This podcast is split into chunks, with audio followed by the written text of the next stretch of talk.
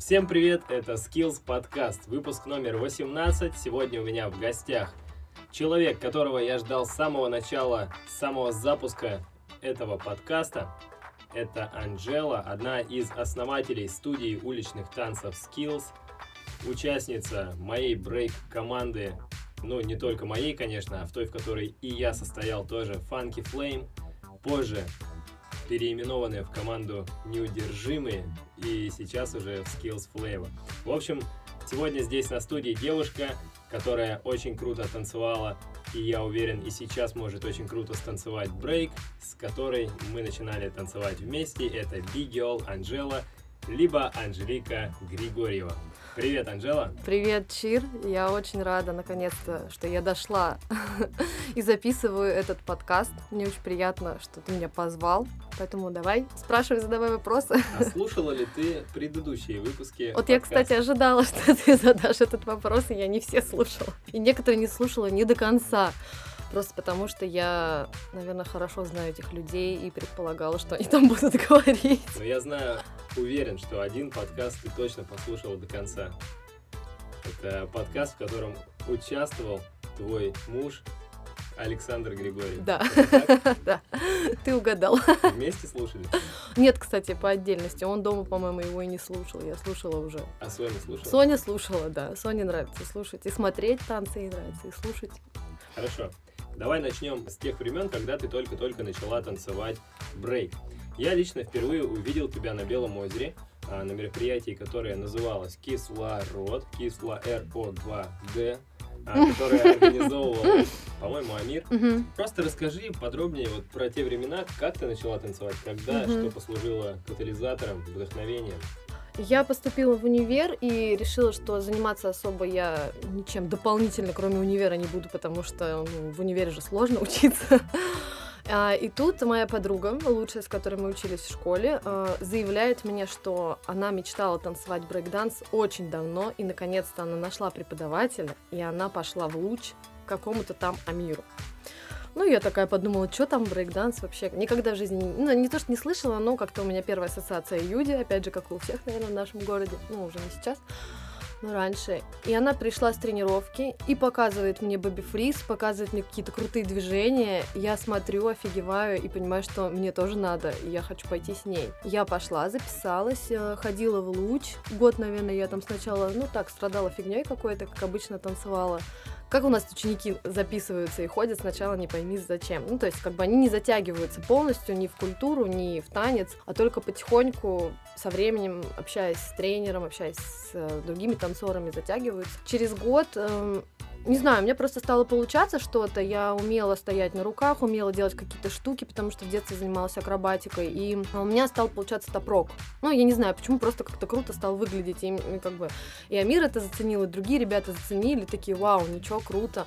Ну и мне стало интересно, я начала и футворком заниматься. И потом они меня позвали на первую тусу в Юргу. Говорят, поехали, посмотришь. Ну и мне интересно, конечно, стало. Я поехала. Там, кстати, я впервые увидела Тему, нашего бибоя Тему. Он э, же из Зелен... Так, из, Зеленогорска. из Зеленогорска, да. Э, туса была в Юрге. Ну, короче, в общем, он туда приехал. Он там батлился. Я не выступала тогда, я просто смотрела, снимала, но как-то мне все это интересно было. В конце был джем, и в джеме я вышла. Мне было очень так стеснительно, но тем не менее как-то меня поддерживали, и мне захотелось выйти, и какой-то такой, не знаю, прям прилив энергии и вдохновения после этой тусы был. Это первая, наверное, такая сразу выездная. А потом, да, вот Амир устраивал уже в городе у нас кислород или что-то ритмы здоровья, мне кажется. Ритмы здоровья уже были позже, они были в горсаду. Да. Когда ты меня увидел э, на Белом озере, я там очень спонтанно с этой девочкой, как-то я даже, по-моему, знакома особо-то не была. Я решила, что я буду там танцевать, как-то меня подбодрили, то ли Амир, то ли кто. Немного я умела, конечно же, там пару выходов у меня было заготовлено, футворк, да пару фризов. И самым, знаешь, таким моментом было неприятным. Я встретила одноклассников, которые посмеялись в этот момент, что я собираюсь танцевать брейк. И я обломалась еще больше, но потом они ушли, я такая думаю, надо все равно попробовать. И я попробовала, и все равно, опять же, были положительные какие-то отзывы, люди подбадривали и говорили, да ты крутая, молодец, вообще классно. Ну, просто потому что на тот момент девушек практически не было, которые танцевали бы брейк-данс, и если девушка выходит, делает вообще хоть какие-то движения из этого стиля, это всегда круто, интересно, и, короче, в общем, только положительно на это смотрели. Ну и как-то каждое, наверное, мероприятие давало какой-то свой толчок к дальнейшему развитию. Просто интересна была культура, интересна была музыка. Ну, вот какой-то такой, наверное, возраст открытый. В 17 лет, по-моему, я пошла вот э, к Амиру тренироваться, и, собственно, и все. Потом, получается, ты меня первый раз увидел там? Да. Да? Я еще тогда не танцевал даже. Ну, А. или только-только начинал танцевать. Мгм, на ритмы, это получается на кислород. кислород. Это кислород, а потом были ритмы здоровья, ты там уже, наверное, может, танцевал. Там уже и тактик танцевал. Ага, ну это, наверное, это уже, даже и это уже спустя год, наверное, тогда было, чуть попозже, получается. В общем, я тусовалась с Амиром, со всеми ребятами, потом познакомилась со Стасом, у него открылась э, его школа небольшая на пятой армии. Мне кажется, мы там начали, мы там, наверное, и познакомились, как-то там встречаться, общаться начали на тренировках. С тактиком ты тоже там познакомился. И что-то нам было весело, мы постоянно угорали, тренили, ходили после тренировок, не знаю, куда-то гулять, и все. А, и как-то спонтанно ты решила снять видосы, это же нормально, поснимать себе, посмотреть, и потом смонтировал короткое видео, и мы решили, что надо придумать команду, надо придумать название. Мы переписывались и придумывали, как. И это название было Funky Flame. Насколько я понял, тебя мотивировало, когда тебя подбадривают, когда тебя поддерживают, и в этот момент у тебя появляется... Ты знаешь. Если быть откровенной, можно сказать, что э, был просто необычный, э, необычный, как сказать, взгляд, что ли, со стороны мужской половины, когда на тебя смотрят не так, как просто на какую-то красивую девушку. Я думаю, все девушки представляют, как это, когда на тебя смотрят просто как на красивую девушку, а когда на тебя смотрят с определенным уважением. Ты разделяешь, получается, культуру, ты на, на уровне, что ли, не знаю, ты занимаешься чем-то таким особенным, каким, чем-то интересным. Ну, так скажем, не каждый человек этим занимается, не каждая девушка пойдет танцевать. Ну, собственно, и сейчас можно посмотреть, хоть и появляются ученицы, но, как правило, остаются мало, да, вот после меня Кристина. Сейчас я понимаю, что это, особ- это было особенно необычно после твоего модельного прошлого. Ну, я не могу сказать, что у меня прям модельное прошлое Модель, было. а, Лореаль Париж. А, Я не могу сказать, что у меня было модельное какое-то прошлое. Я просто лет с 15 мечтала стать моделью, действительно, потому что у меня там есть такие данные. Я высокая, красивая, не постесняюсь этого сказать. Но меня интересовали всегда танцы, и я ничуть не сожалею, что вот у меня как бы моя жизнь и мой путь сложился именно в таком ключе, потому что, мне кажется, я намного больше приобрела, чем в модельном бизнесе. Это факт, наверное. Я сейчас реализуюсь частично как модель, но это потом ты будешь задавать мне вопросы. Мгм. Про ВОК, может быть. Да, про Бог и про твое новое увлечение. И про март, которого мы ждем, чтобы увидеть. Ну, давай сначала про брейк до конца поговорим. Команда Funky Flame появилась. А, Я помню, что из Томска уехал 100 баллов. А, На мой взгляд, это был человек, который нас всех объединял. Вообще всех томских танцоров УРСТ и нас, младший состав УРСТ, как мы однажды, или даже не однажды, а пару раз выступали. Да-да-да. И после этого мы ушли тренироваться к ниндзе, большому, факел, возле первого Томска. И там мы начали веселиться, наряжаться в какие-то одежды и очень прикольно, в общем, проводить время. И так появилась команда Funky Flame. Кто был в команде? На тот момент было только трое человек. Это был ты, я и тактик. Ну, это не то, что первый состав. Это просто мы общались, и мы организовались и назвались. А с Низой мы периодически тренили, и вот, э, как ты уже сказал, мы в его зал приходили. Мы не столько с ним общались много, сколько просто, ну вот, тренили, но как бы он всегда был на какой-то такой своей волне индивидуальной. А с Тёмой, Тёма на тот момент э, просто не появлялся на тренировках. Я помню, что он жестко учился. Это был как раз январь, наверное, месяц, когда вот что-то у нас видео появилось. Он закончил сессию, появился на тренировках, мы ему показали видео, и он такой, вау, нифига, как круто, круто, вау, давайте там тренить вместе. Ну, как-то это просто обычно произошло. В общем, мы тренировались и общались, и он как-то вместе с нами стал приглашать нас к себе в гости. Он же из другого города, у него была своя квартира, мы приходили к нему в гости, жарили курицу, смотрели видео. Затопили соседи. Да, затопили сам Один. за- Затопил соседей. В общем, веселые были времена, и мы тренировались, тренировались, тренировались, становились, наверное, круче. И в определенный момент перешли к тому, что решили открыть свою первую танцевальную студию. Ты помнишь это Да. в Олимпе? А, там еще, да, помню. Ну, For там, по- по-моему, она два месяца у нас, эта школа, в Олимпе была. Мы от- арендовали зал в Олимпе, назвали Funky Flame э, школу танцев, и к нам пришли несколько учениц до биджи. Да, я помню, я не знаю, как так получилось. Мы просто на тот момент уже тренировались сюда биджи. А, мы поучаствовали в первом Евробатле, когда приехали португальцы уже, и мы заняли второе место. Он был такой э, чисто том, ну не совсем томский, там первое же место заняли там что-то Чаирита, 100 баллов, кто-то какая-то такая сборная команда. Ну а нам полгода тренировок, по-моему, подарили в подарок в его зале. И мы там тренили и общались, и какие-то девчонки просто узнали, и мы позвали. Собственно, ученики до биджи перешли к нам в школу на один месяц, потом он на них наорал, и они перестали к нам ходить. И они вернулись обратно, конечно. Как появилась уже наша первая и до сих пор существующая школа Skills? Помнишь ли ты это?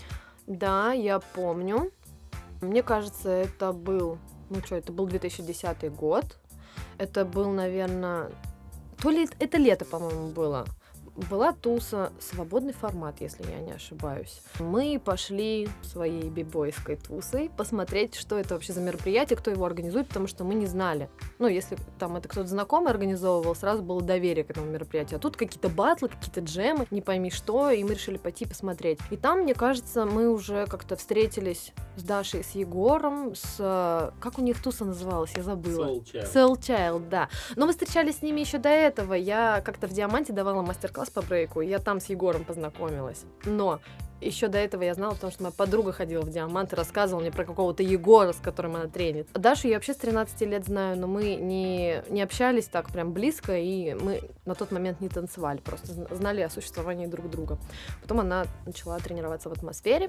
Ну и, в общем, у всех был какой-то опыт танцевальный в разных стилях. Даша там развивалась как хип-хоп, как house dance. Ну, хаус, наверное, попозже она начала танцевать. А Егор что он там, хип-хоп и locking. Я не знаю, с чего он начинал. В общем, как-то мне запомнилось всегда, что он три стиля любил и танцевал. Хаус по настроению, locking э, как отдушина, и хип-хоп как основное какое-то.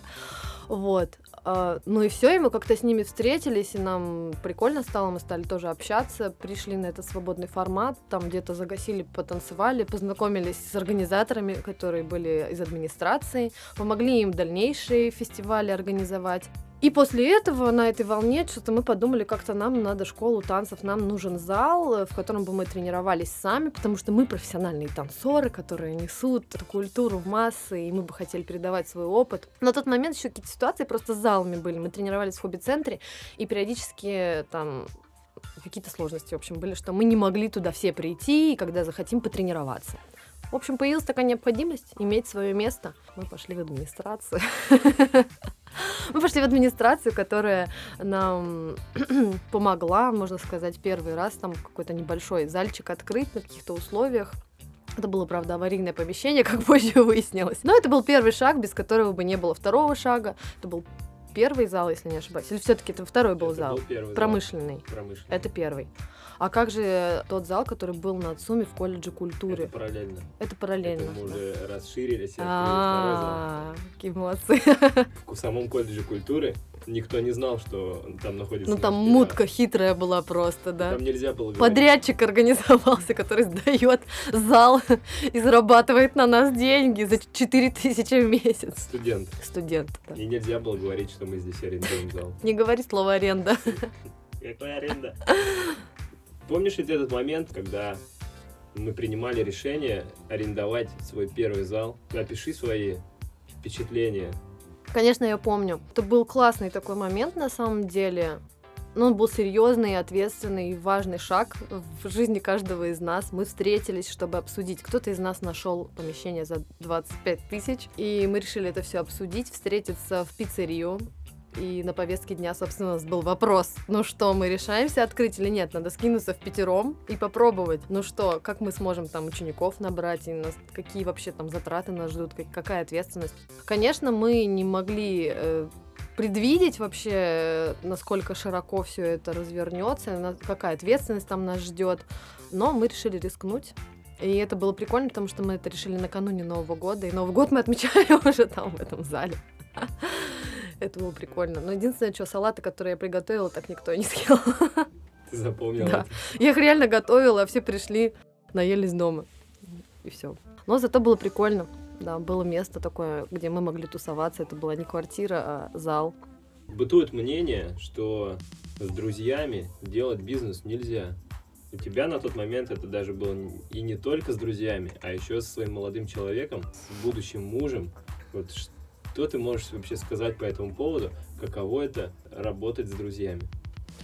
Мне кажется, здесь вопрос больше не о том, как работать с друзьями можно или нет. Надо просто хорошо выбирать людей. Я думаю так. И развивать свою интуицию и чувствовать людей, что ли. Конечно, ты не можешь знать сто процентов, но это никогда невозможно знать.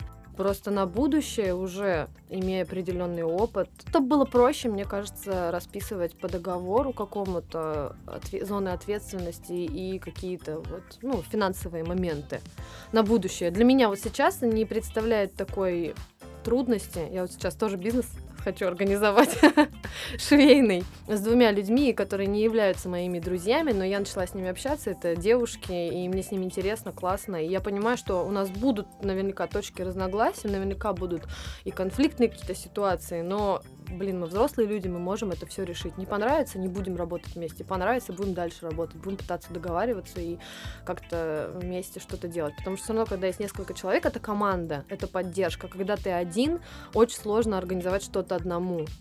Поэтому вот в той ситуации нас уже было пять. Пять человек, которые друг друга подбадривали, и все были уверены и ждали успеха. Хоть он не сразу так нас настиг. А ведь могло быть шесть. Кстати, да. А шестой кто должен был быть ниндзя? Он вкинулся на сим карту. Да, я помню.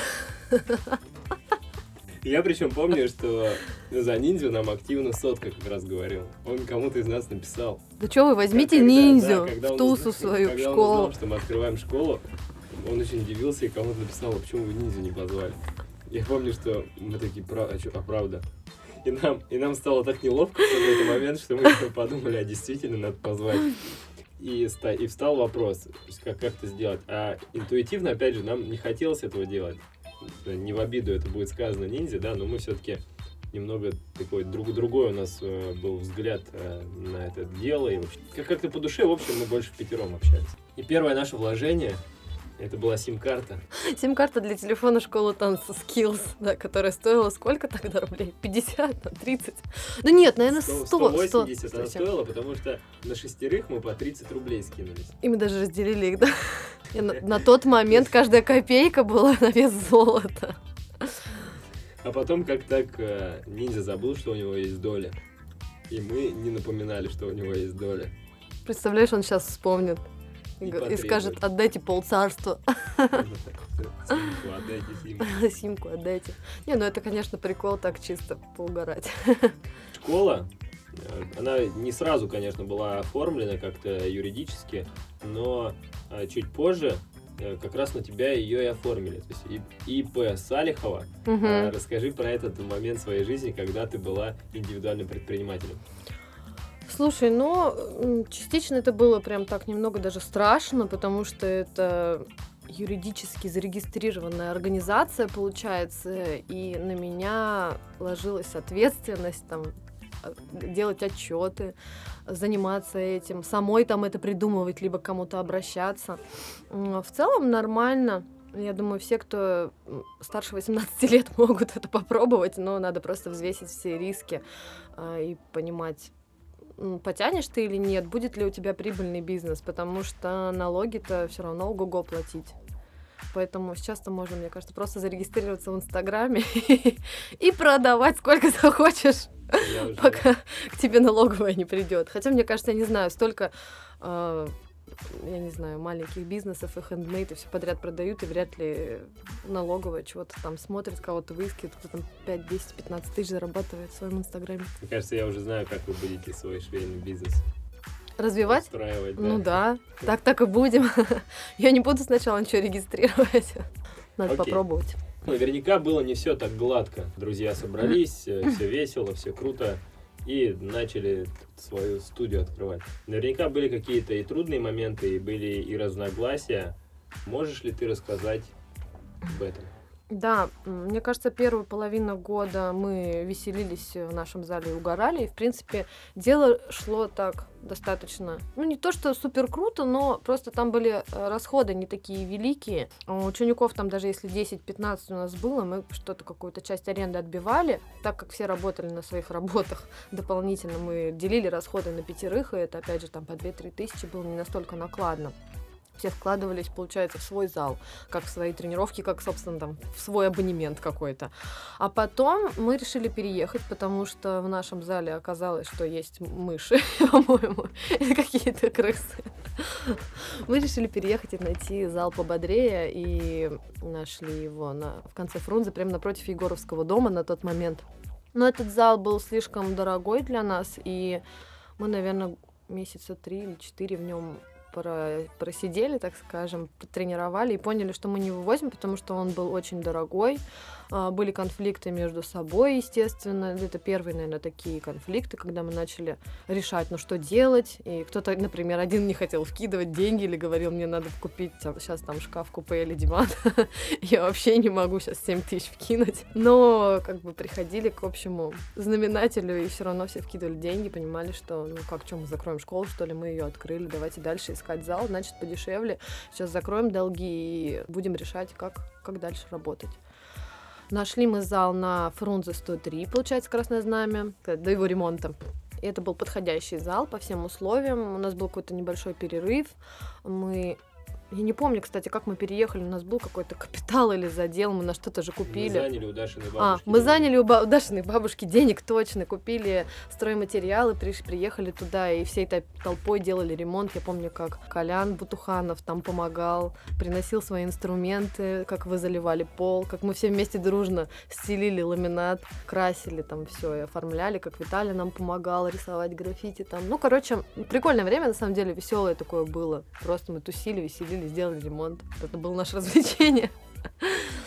Я не знаю почему, может быть, на тот момент как-то мы активизировали какие-то SMM навыки, или Егор пошел отучился на SMM щика на тот момент. Он сказал, сейчас, ребята, новая волна вообще SMM, надо отучиться. Он пошел отучился и начал развивать группу ВКонтакте. Вот, и это принесло свои плоды. А, начали приходить новые ученики. Я помню, что в 2012 году мы открылись, был недоделанный ламинат в зале. И было дофига народу, тем не менее. И я помню, что на, на, на брейке вот прям, короче, людям не хватало вот этого ламината, и надо было поскорее доложить его, чтобы да еще несколько человек сзади Что могло потанцевать. Мягкую- мягкую А, мы сначала сделать. хотели, да, мягкую зону сделать, в итоге мы передумали и решили, что не, не бывать в Где-то мягкой я это зоне. видел. И что, я, получается, стала на тот момент как раз э, ИП Салихова. А, Я занималась организационной частью больше, но мне просто как-то нравится и нравилось все организовывать, структурировать, документировать. Я помню, вы меня даже ругали, что что ты бюрократию тут устраиваешь, эти бумажки, номенклатура какая-то. Да, да, да. Ну нет, инструкции это позже пошли, по-моему. Хотя я хотела раньше, да, внедрить все инструкции. Тем не менее, первые наши там решения о заработной плате, о том, там, я не знаю, ну, штраф, кстати, тоже я, наверное, придумала. Мне кажется, ты вообще хотела штрафовать. Всех штрафовать за опоздание на свою тренировку тренеров, за что еще то Если там с техникой неправильно обращаешься, сразу 500 рублей вычет. Не, ну это, конечно, шутки. Мы даже, по-моему, один раз Мучачева штрафовали. Но это потому, что она очень сильно опаздывала на тренировки. И это было ее просто ее, я не знаю, регуля... регулярность. Ну, это штрафовали вроде бы один раз и только ее. Ну, зато все сразу поняли, что мы не шутим. И теперь никто не опаздывает. Ну вот видишь, это работает. Теперь, все это время, помимо того, что ты занималась школой, ты еще и танцевала и развивалась как big girl. И однажды даже ты захотела вообще переехать в другой город, в Калининград, и остаться там жить. Что, что это вообще было? Вот ты знаешь, короче, я вспомнила про эту ситуацию, и я подумала, что если бы я поехала без тактика тогда, мне бы, наверное, сорвало чеку, и я бы, наверное, что-то такое сделала в стиле crazy. ну, потому что на тот момент у меня были такие, знаешь, амбиции и мечты. Мне очень нравилась Бигел Надя, она была моим кумиром, и вообще мне хотелось стать известной на весь мир Бигел, такой крутой, ездить на тусы, чтобы... Ну, средств своих не хватало, естественно, чтобы поехать в Европу, плюс и попутешествовать и мир посмотреть, плюс э, круто танцевать, тут как бы все вместе. Мне об этом во всем мечталось. И просто, когда там на Евробатле мы станцевали, и как-то, я не знаю, я очень тяжело для себя. Для меня это был удар. В общем, я плохо станцевала. Короче, я сама как бы такие выводы делаю, но это очевидно. И я потом, я никому об этом, наверное, не говорила, хотя, хотя тактик знает. Я после батла, все пошли тусить, там вниз, короче, угорать, веселиться, кто там выпивает, кто еще что-то. Я плакала полночи. Я очень сильно расстроилась, что я так плохо вышла. И, ну, как бы на этой волне какой-то, не то что депрессивной, а просто мне надо было, как бы, знаешь, отыграться. Просто часто говорят, когда ты побеждаешь, ты расслабляешься. Ты победил, ты такой, о, типа, я крутой, все, типа, я на волне. А когда ты проигрываешь, это определенный опыт, и он тебя мотивирует развиваться дальше. Он как бы как толчок такой своеобразный. Ты дальше идешь и тренишь, и учишь что-то новое, и тебя это тоже может не меньше вдохновить. Ну, блин, не зря говорят нас, не то, что даже на своих ошибках учатся просто чтобы прийти к успеху, сколько раз надо упасть и встать, чтобы дойти до какой-то точки. Но, тем не менее, это все случилось со мной тогда, и это тоже очень крутой опыт. Я горжусь им все равно. Это было в Порто? Это в Порту было, да. Когда город, город Порту, да. Хотя как бы это был полуфинал, типа, можно сказать, я, я проиграла в полуфинале на европейском чемпионате. Но как бы мы были приглашены, ну как не приглашенные, а как по отборочной сетке э, люди, которые прошли в России и приехали туда уже без отбора. Там было достаточно много прикольных бигел, просто кто-то проходил отбор там. И была девочка, например, э, крутая, но у нее не было пары. И она вышла, станцевала, и, ну, и ребята говорят, организаторы, ну нет, двойка это команда. Ты должна как бы быть с командой, у вас должны быть и рутины, и мы, ну, мы, мы оцениваем команду в том числе. Вот. Где-то я переволновалась, где-то что-то там сбилось, не так, не так понялось. Хотя, на самом деле ошибка была такая, надо было жесть сразу делать все, что умеешь сразу же в первых выходах. А, ну, то есть мы как бы распределяли и думали, что надо вот, короче, сейчас так распределите самые фишки крутые, оставить бы на финал. Потому что сейчас вот какие-то девки непонятные, мы их точно сольем, а в финале там, блин, не помню, кто там был, а в финале надо вообще показать класс. Ну, то есть, конечно, задел был все равно такой, типа, надо выиграть, надо показать себя с лучшей стороны, и, ну, это была такая ошибка. А зачем переехать хотела? Переехать не то, что я хотела, просто после этой тусы, так как я с Кристиной была в двойке, Кристина живет в Калининграде, мы общаемся с ней, и буквально через месяц после этой тусы в Португалии намечался аутбрейк в Словакии. И у меня еще была открыта виза. У меня была мультивиза на полгода открыта, европейская. То есть, э, а денег, естественно, бы самой не хватило, если бы я вернулась домой, где-то искать эти деньги. Но это был не вариант, что я обратно вернусь, поеду в Словакию. И мне что-то так захотелось. И Кристина мне говорит, ну поехали ко мне, поживешь у меня, подготовишься поедем вместе дальше в Словакию. Ну и мне как бы это, конечно, сманило сильно. И тактик мне такой, куда ты там собралась? А он был, а, он с тобой там? Но он со мной был там, он не выступал, не танцевал, он просто поехал, потому что ему это нравилось тоже, он хотел посмотреть, ну и как бы, не знаю, меня, наверное, не хотел отпускать одну, наверное, чувствовал. Вот. И как бы у меня были такие мысли, но не было денег, все равно надо было на что-то жить, на что-то ехать, потом покупать какие-то билеты. Ну, были сомнительные мутки, там остаться, попытаться там на улице подзаработать, как это в Ялте делают, там на джемах где-то. Просто Кристина сказала, что это хорошо у них так развито, они там прям танцуют на улицах и неплохо зарабатывают. И помимо вот этого финансового бонуса, ты еще как бы физическую форму хорошую приобретаешь, ты постоянно танцуешь, танцуешь летом, типа всегда форма лучше, чем зимой. Такие аргументы у нее были. Но в итоге мы вернулись, и как-то я даже вот я готовилась к интервью и думала об этом, что пазл сложился у меня. Мы вернулись из Португалии, и потом мы решили пожениться. Ну, вот как-то это все логично было. Мы приехали в мае, мы решили, и уже в сентябре поженились. Ну, а тот момент, видишь, как бы такая отправная точка. Опять же говорю, либо сорвало бы чеку, и надо было, как Надя, как многие бигерлы и бибои едут там, не пойми как, короче, в другой город, у кого-то там живут, лишь бы на тусу поехать в Европу, получить шенген там через Финляндию куда-нибудь, и там показать себя, короче, вот этот опыт прожить, либо, короче, ну, либо, не, либо слиться, не прожить. Но я ни о чем не жалею. Как получилось, так получилось. Вопрос, мне кажется, о другом был. Нет, как раз. Да? Да. Я, я как раз спросил, жалеешь А, ну. потому что не переехал. Что? Не, да, все правильно, я про Ага. переезд спрашиваю. Каково это быть э, замужем за танцором? То есть, когда и ты танцуешь брейк, и твой муж танцует брейк, и наверняка у тебя есть знакомые, у которых, наоборот, люди из разных сфер. Как-то, может быть, общались, да? Или вот, ну, ты, может быть, какие-то наблюдения делала. Круто это, не круто. Слишком много времени вместе из-за этого проводите и надоедаете друг другу, и... или наоборот, это классно, когда у вас э, одно увлечение. Мне кажется, что это классно. Во всяком случае, потому что тебя человек максимально понимает. Ну, не то, что максимально понимает, но это одно из любимых твоих занятий, и ты можешь с ним разделить там свои, я не знаю, и мысли, и вид- видосы вы можете вечером посмотреть. Просто когда твоя вторая половина это не разделяет, ты там смотришь видосы, а он, например, хочет с тобой тоже фильм посмотреть, и ты сидишь там, я не знаю, смотришь батлы какие-то, и он вообще знать не знает, что это за батлы, и вообще что ты там делаешь. И мне, наоборот, это очень всегда нравилось, что мы можем вместе посмотреть, вместе посмотреть свои батлы, кого-то. Ну, тактик вот сейчас, например, сегодня мне батлы показывал Спис Break Unity. Мне тоже нравится там покомментировать что-нибудь, порассуждать, посмотреть какие-то там, не знаю, мировые какие-то тусы. Нет, это очень классно. Мне кажется, это очень объединяет. И слишком много времени вместе? Да нет. На тренировке же не обязательно все время общаться. Ты же занимаешься своим делом, ты тренируешься, тебя окружают другие люди, ты на танцполе. Собственно, это не то же самое, что романтическое свидание, когда ты пошел вдвоем. Ты здесь танцуешь, тренируешься, ты видишь свою вторую половину в процессе, ну, так скажем, в танце в каком-то, да.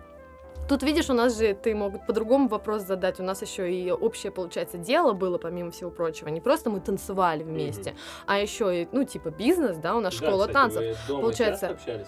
На тему школы общались, но не могу сказать, что прям часто. Но какие-то школьные дела, да, обсуждали. Да, какие-то особенно... э, Почему-то какие-то затыки, когда у нас были, какие-то конфликтные ситуации, мы приходили домой, иногда возмущались, что мы там друг друга не поняли. Но бывало и такое, на самом деле, что не очень хорошо, когда, например, у нас с ним были разные точки зрения. Бывало такое. Да, на тему школы. Когда мы, помнишь, по 6 часов встречались в Антошке и Мы же обсуждали. любили собрания вообще. Мы вообще любили собираться и обсуждать за милую душу. Мы любили назначать э, задания и не делать их. Да, а, а те, а- а те, кто делали, получали по 100 рублей. Да, ты не помнишь? Я выдавала лично. Я ж Блин, бухгалтером была. Значит, я ни разу 100 рублей не получал. Или мне не сказали. А тот, кто опаздывал, не получал. Раз Возможно, опаздывать я- не возможно, я опаздывал. Вот, вот это не очень хорошие моменты, что как бы когда есть общее дело. Но я думаю, что люди, которые вот просто не отвлеченные, не, не танцоры, а просто муж и жена, там парень, девушка имеют какой-то бизнес, тут тоже может быть такое, что если не распределены роли, роли, кто за что отвечает, тоже будут конфликтные ситуации. Ну, я не скажу, что они какие-то критичные были, но были да были. Вот. А по поводу танцев, наоборот, всегда было классно, круто. Было иногда весело с ним побатлиться, потанцевать. Он никогда не мог выиграть меня. Не знаю, почему он говорил, я не могу серьезно танцевать ну, против тебя. Да, от- отмазка. Ну, это, наверное. А вот, э, ну, вы попадались прям серьезно, да, в батле на какой-нибудь Ну, мне кажется?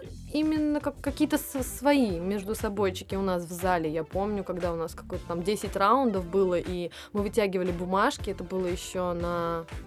Так, скажи мне, на Лебедева. На Лебедева 87. Там, да, мы попались именно я против него, хотя было там человек 10 участников. Ну, прикольно, все равно весело. А сейчас, как думаешь, он тебя выиграет? Но если я подготовлюсь, надо подумать. Не факт, не факт. Хороший настрой. Потом в определенный момент ты пропала с брейк-сцены. Мгм. Почему? Но пропала я, потому что я забеременела, родила Соню, первого ребенка. Во время беременности ну, я не могла тренироваться. У всех разные ситуации. Э, У меня не было такой возможности тренироваться. И ты знаешь, вот как-то все логично шло, наверное. Мне было 24 года, мы решили пожениться. Ну и как-то все так естественно, логично для возраста, не знаю, как-то, ну, поженились, уже хочется детей. ну, даже не потому, что подруги тоже уже родили, а просто Просто хочется. Мы очень давно уже были вместе на тот момент, и хотелось детей. Причем это было обоюдное совершенно согласие, такое договоренность, желание. Ну и все.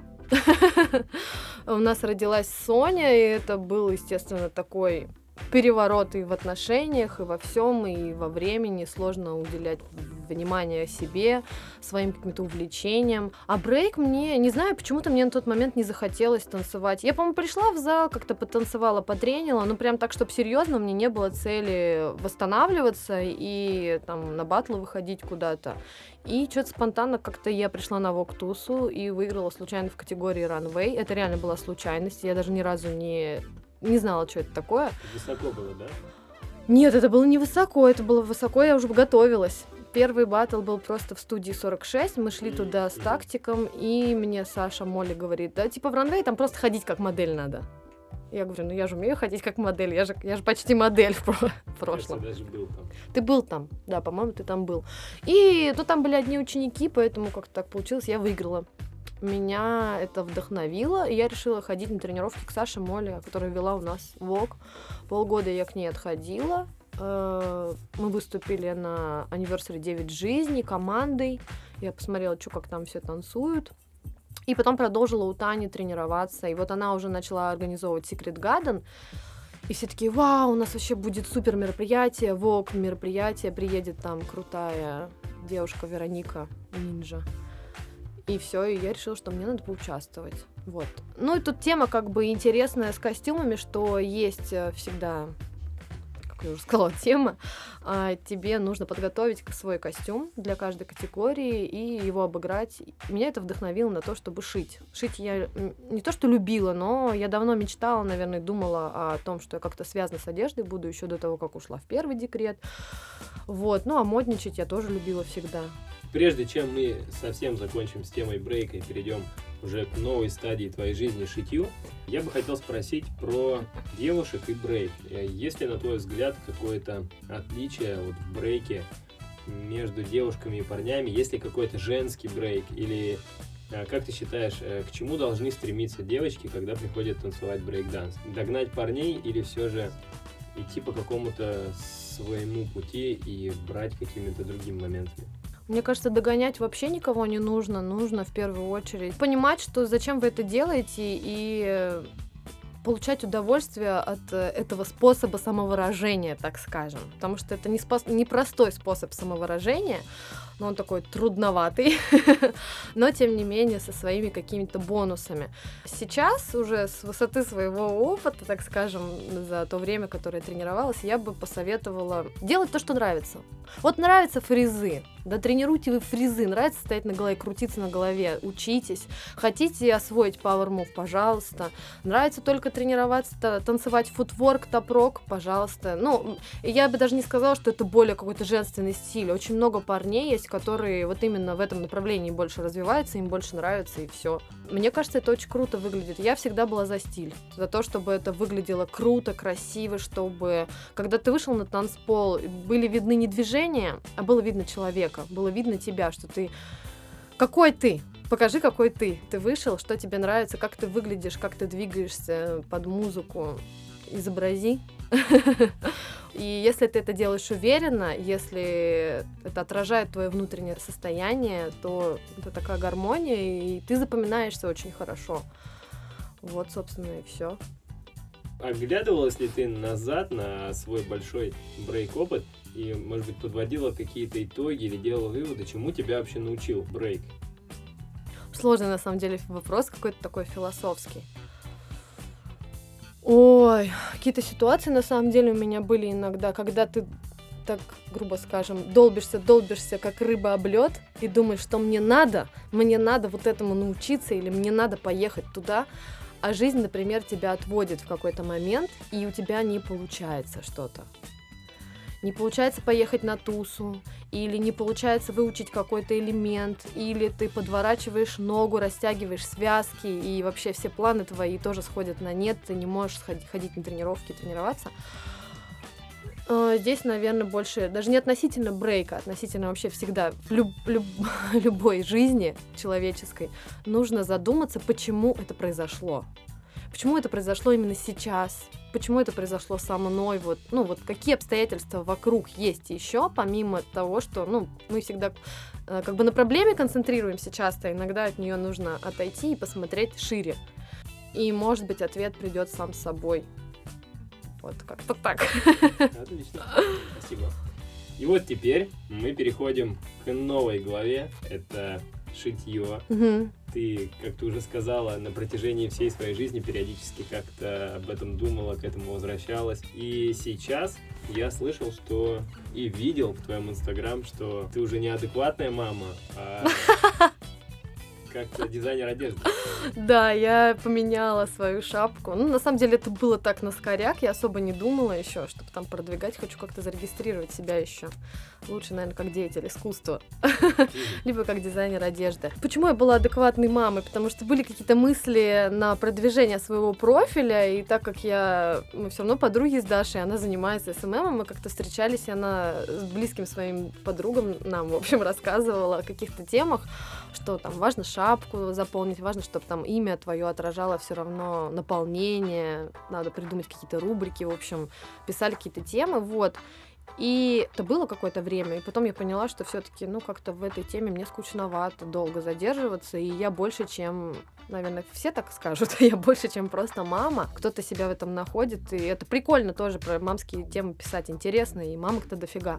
Но я себя просто вижу в даль... не то что в дальнейшем, я хочу реализоваться как дизайнер одежды. Вот это может быть слишком, не знаю, пафосно сейчас будет звучать, но как-то так. И я знаю, что ты уже начала двигаться в этом направлении. Да, я начала двигаться в этом направлении, причем, знаешь, мне спонтанно в прошлом году, в августе, наверное, пришла мысль, я как-то в Инстаграме ее написала. Я не знаю, почему мне эта мысль пришла, но она мне помогла дальше. Она мне, это была как точка, которая, ну не знаю, волшебный пендель мне дала. Я подумала, а что если у меня есть 30 миллионов? Что я с ними сделаю? Я не знаю, почему эта мысль мне пришла в голову. Я просто подумала, вот э, у нас сейчас в России такая, такая полукризисная обстановка, и когда был кризис в 90-х годах, очень многие там на курсе доллара, на курсе рубля поднялись, там всякие махинации мутили. Я такая думаю, а что если, ну вот мало, мало ли, что-то может так резко измениться? Конечно, я не супер такой экономист и политик, но просто я представила, что у меня появится 30 миллионов. И задала себе вопрос, куда я потрачу эти деньги, что я буду делать с этими деньгами. И когда у тебя есть ощущение, что у тебя есть финансы, ты начинаешь мечтать, во-первых, искренне думать о том, куда ты вложишь эти деньги, чтобы заниматься тем самым любимым делом, которое вот прям твое, и оно отражает твою душу. И ты начинаешь предпринимать конкретные шаги и думать, так, ну мне надо вот э, там столько-то денег на вот это я потрачу, столько-то денег я на вот это потрачу, столько-то я оставлю там, может быть, на путешествие, столько-то там на организацию бренда. Ну, в общем, я сразу начала думать про шитье. И мысль у меня такая появилась, что мне все равно не хватает знаний в области стиля. А вдруг вот сейчас вот у меня будет 100 тысяч, вот я возьму, вложу их, и вдруг я их потеряю. Опять же, такой страх, но это так же, как и со школой танцев, только здесь суммы немножко другие, потому что пятью тысячами здесь все-таки не обойдешься, хотя можно начинать по-разному. А, Я поняла, что мне надо все равно как бы свои знания в плане стиля подковать, чтобы быть уверенной в том, что я дальше делаю. Вот. И было такое желание, на самом деле, встретить э, там людей-единомышленников. Она была записана даже на бумажке. Я же марафон желаний проходила. Вот. И я встретила двух девчонок, одна стилист, на стилиста учится в ТГУ. Я, во-первых, попала в группу какую-то экспериментальную, которая в итоге сейчас учится в ТГУ, но это, в принципе, они учатся на дизайнеров и стилистов, просто я шла только на стиль. А преподаватель, который ведет этот стиль, этот предмет, дисциплину, ее позвали в ТГУ. Понятно? А ты не очень, ты пошла в ТГУ. Не-не-не.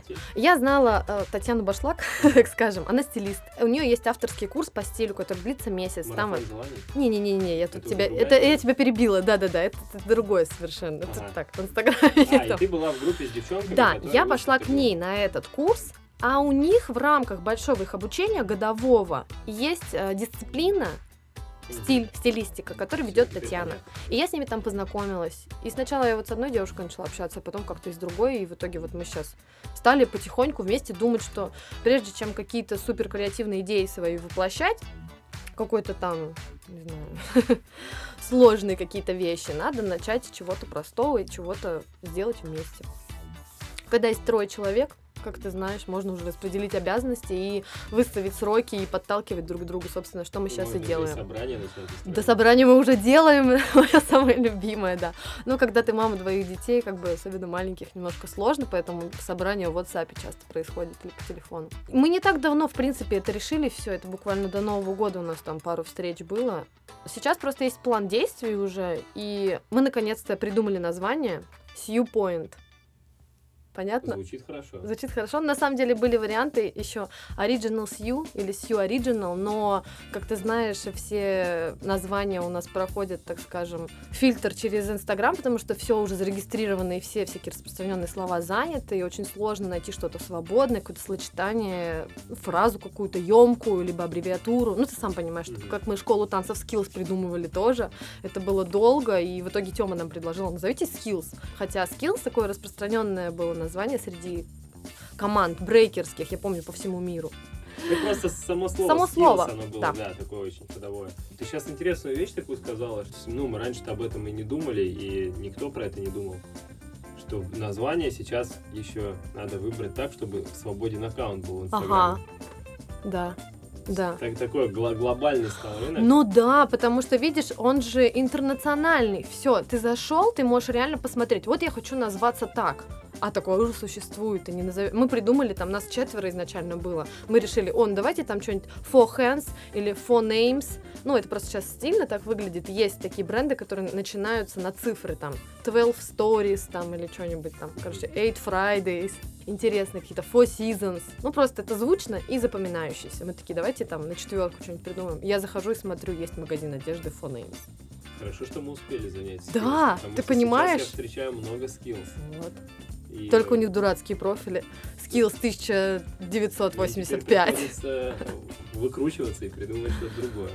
И в марте у вас уже должна выйти коллекция. Ну, э, это слишком громко сказано, но я надеюсь, какие-то плоды работы в марте они появятся, потому что говорить, что у нас коллекция появится, все-таки коллекция это сколько-то позиций, да, это хотя бы там, ну не знаю, да даже если это 10 позиций, это уже может, можно назвать как-то коллекцией. Надо начать нам, в общем. Мы определились несколькими вот видами одежд, что мы попробуем, что мы сошьем, как это будет. В феврале мы начинаем именно отшивать. Сейчас я параллельно учусь, я начала учиться, ну, на профессиональные курсы пошла портной закройщик, чтобы уже освоить это дело до конца и быть уверенной, и отрабатывать свои навыки, потому что, ну, то есть у меня сейчас нет сомнений, я хочу быть просто дизайнером одежды. И, наверное, это просто черта моего характера. Если я хочу в чем-то реализоваться, то я не то, что иду до конца, то, ну, во мне есть какая-то лидерская тема, это что мне надо ну, если это было в брейке, там, в танцах, побеждать, выигрывать, показывать себя, демонстрировать, выступать, то и здесь, как, э, там, скажем, модельер или дизайнер одежды, мне надо тоже я хочу, чтобы меня стали признавать как дизайнера одежды. Я хочу, чтобы у меня были там показы. Я хочу потом куда-то там поехать, презентовать свою одежду. Вот. И у меня есть очень крутой пример, блин, и я просто офигеваю с этого человека. Ты, может быть, помнишь, была такая девушка Вера Рок, бигел Да. из Красноярска. Она встречалась с Чаирита. Это было не знаю, сколько лет назад уже, давно, когда мы Давно, еще... да, это было. Ну, лет, в общем, 8, может быть, 10.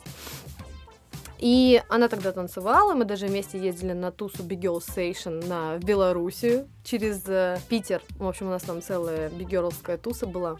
И она в какой-то момент бросила, у нас причем одновременно родились дети, получается, и я как-то в Инстаграме потом начала мониторить, она начала шить одежду. Сначала просто на себя, а потом смотрю, организовала, ну, не бренд, а просто вот, говорит, вот, типа, мой магазин, все, вот, шьем одежду. И я начала следить за ней все больше и больше, и просто я, я офигеваю с нее, реально, очень смелые просто идеи она воплощает, очень креативные, очень красивые, и летом просто человек съездил, ой, не летом, что я говорю, наверное, в сентябре или когда в августе, или что-то, я- ну, в общем, не помню, когда именно, она съездила на парижскую неделю моды. Хотя это нереально сложно для человека, который не является каким-то крутым там байером, стилистом или каким, какой-то звездой, потому что туда приглашают только именитых людей. Вот, она там писала во все источники, везде в итоге в самом конце ей ну, дали согласие на два причем показа всего лишь, на каких-то она со своей подругой их посетила. Там организовала фотосессию своей одежды, где-то там на Елисейских полях напротив башни, господи, Эйфелевой. И сейчас, буквально несколько дней назад, она выкладывает скриншот письма из e-mail, ну вот e-mail, ей на e-mail пришло письмо, а, написано «Парижская неделя моды», Paris Fashion Week. Приглашают. И они говорят, мы перешли по вашей ссылке в Инстаграм, нам понравилась ваша одежда, мы хотим вас пригласить, но только как бы я не совсем поняла, в каком ключе, как они ее хотят пригласить, но вроде как выставиться, типа, со своей линейкой одежды. Я просто реально дар речи потеряла. Я такая, да ну нафиг, так бывает? Это реально вообще, сейчас у меня реально у самой мурашки по телу пошли, потому что я такая думаю, вот человек просто шел к мечте. Она просто, когда поехала на эту неделю моды, она сказала, я хочу, чтобы мою одежду презентовали там. Я хочу, чтобы, ну вот, меня там заценили, и я показала коллекцию, в общем. Крутая история. Это вообще офигенная история. Я ее рассказываю, меня до сих пор трясет. Видно, что сейчас тебя это зажигает. Ну да. И хочется этим заниматься. Да. Совсем недавно ты снова была замечена в зале, снова танцевала брейк, дневок.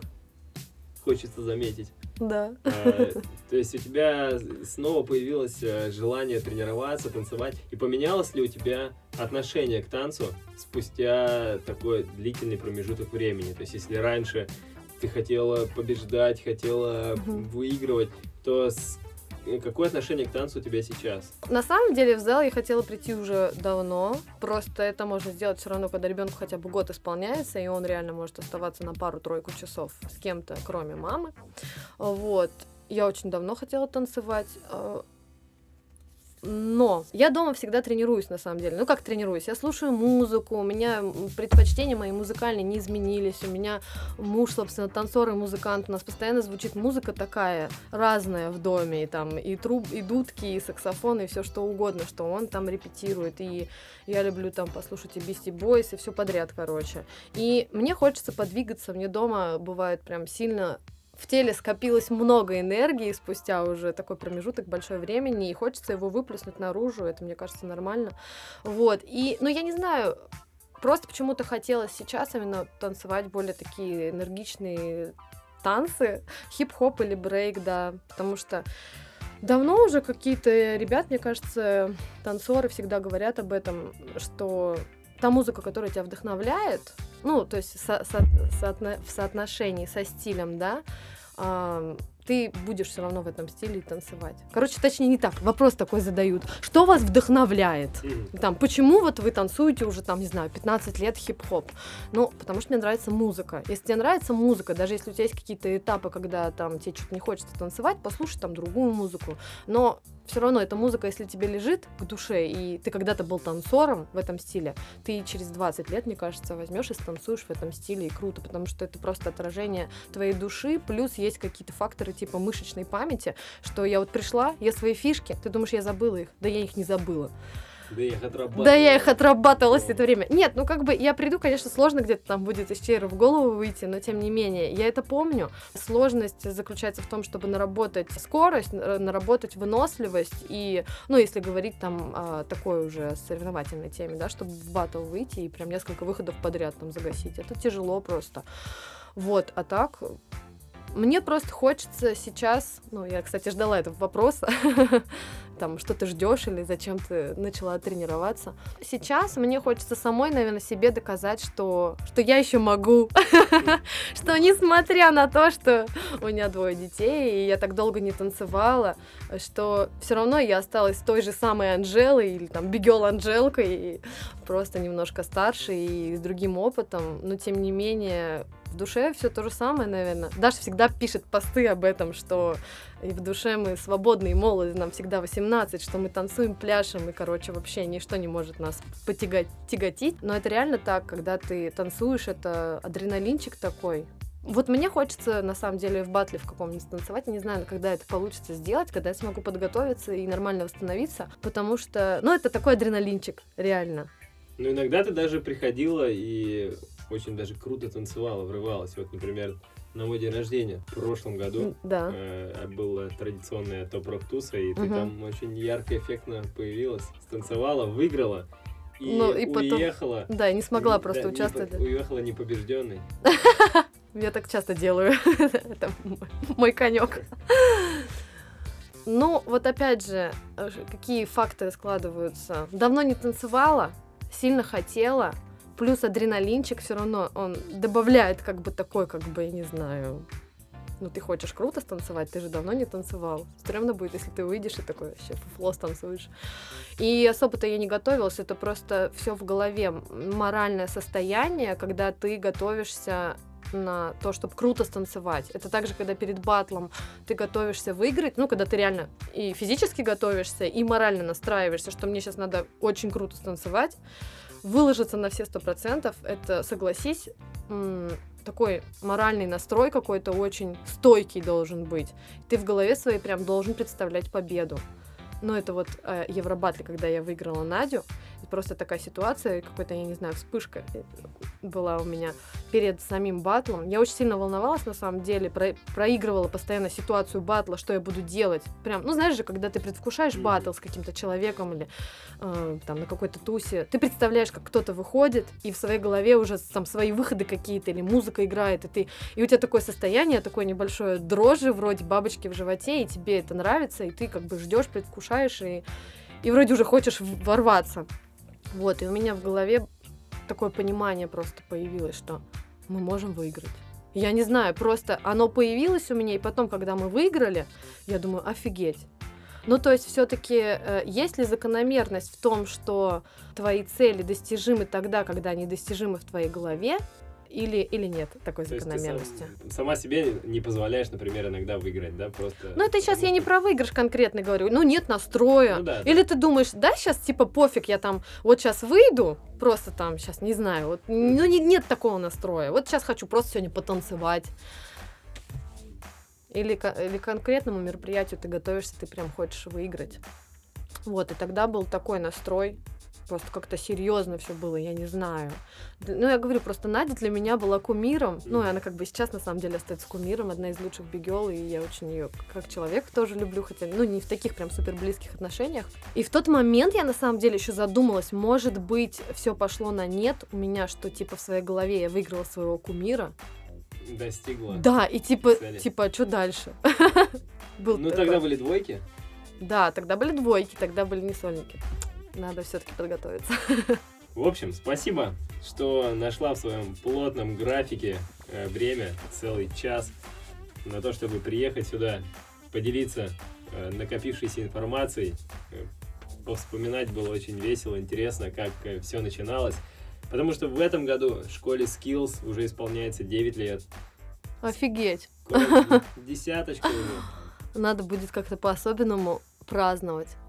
И знаешь, я раньше смотрел видео э, с каких-нибудь американцев, там Rocksteady Anniversary 40 лет, и там взрослые дядьки. И, и представляешь нас уже таких, да? Да, и тогда это казалось чем-то таким не, странным, да? Странным, да. Что, что типа они 40 лет, и они такие старички уже. Ну, да. все равно такие в возрасте люди. А потом просто, наверное, к нам это все позже пришло, и чуть позже у нас будет то же самое, когда да. мы все, наше поколение достигнет того же возраста, 50-60 лет, и мне кажется, мы по-прежнему будем танцевать. Мы с тобой как-то уже это обсуждали, по-моему, на твоем дне рождения, что это будет угарно, если... Ну вот как на нас будут смотреть наши дети, и что они будут прикалываться над нами, что мы такие, а, да наши там опять на, на джемить пошли там. Пошли там топрок свой танцевать.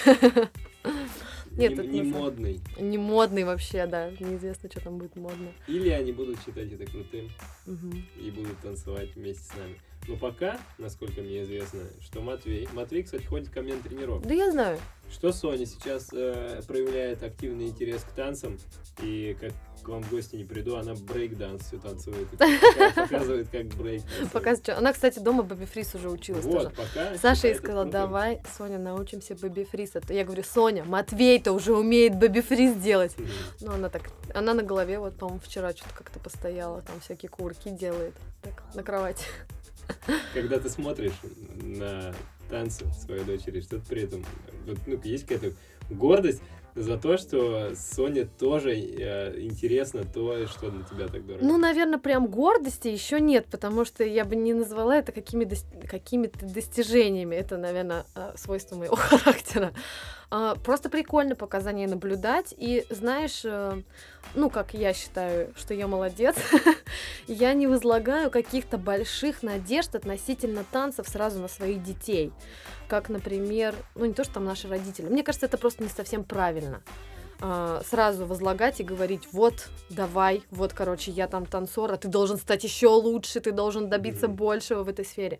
Ну, я наблюдаю за ними, и если это будет интересно, я, мне будет просто приятно и классно и весело. Захочет танцевать, пожалуйста, придет вот школа танцев под носом, наша личная, собственная.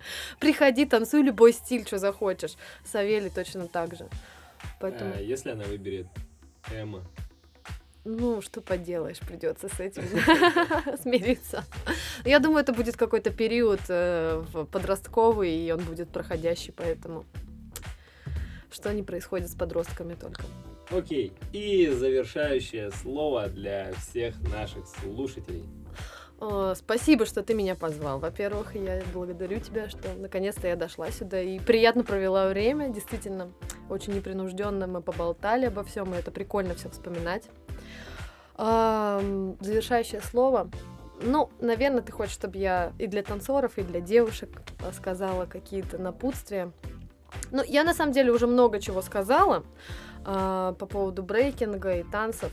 Просто занимайтесь это занимайтесь танцами, чтобы это просто отражало вашу душу, чтобы вам это нравилось, чтобы вы это делали не для кого-то, а для себя, чтобы это было просто в кайф, а, и, и все, и все будет хорошо. Всем пока. Пока.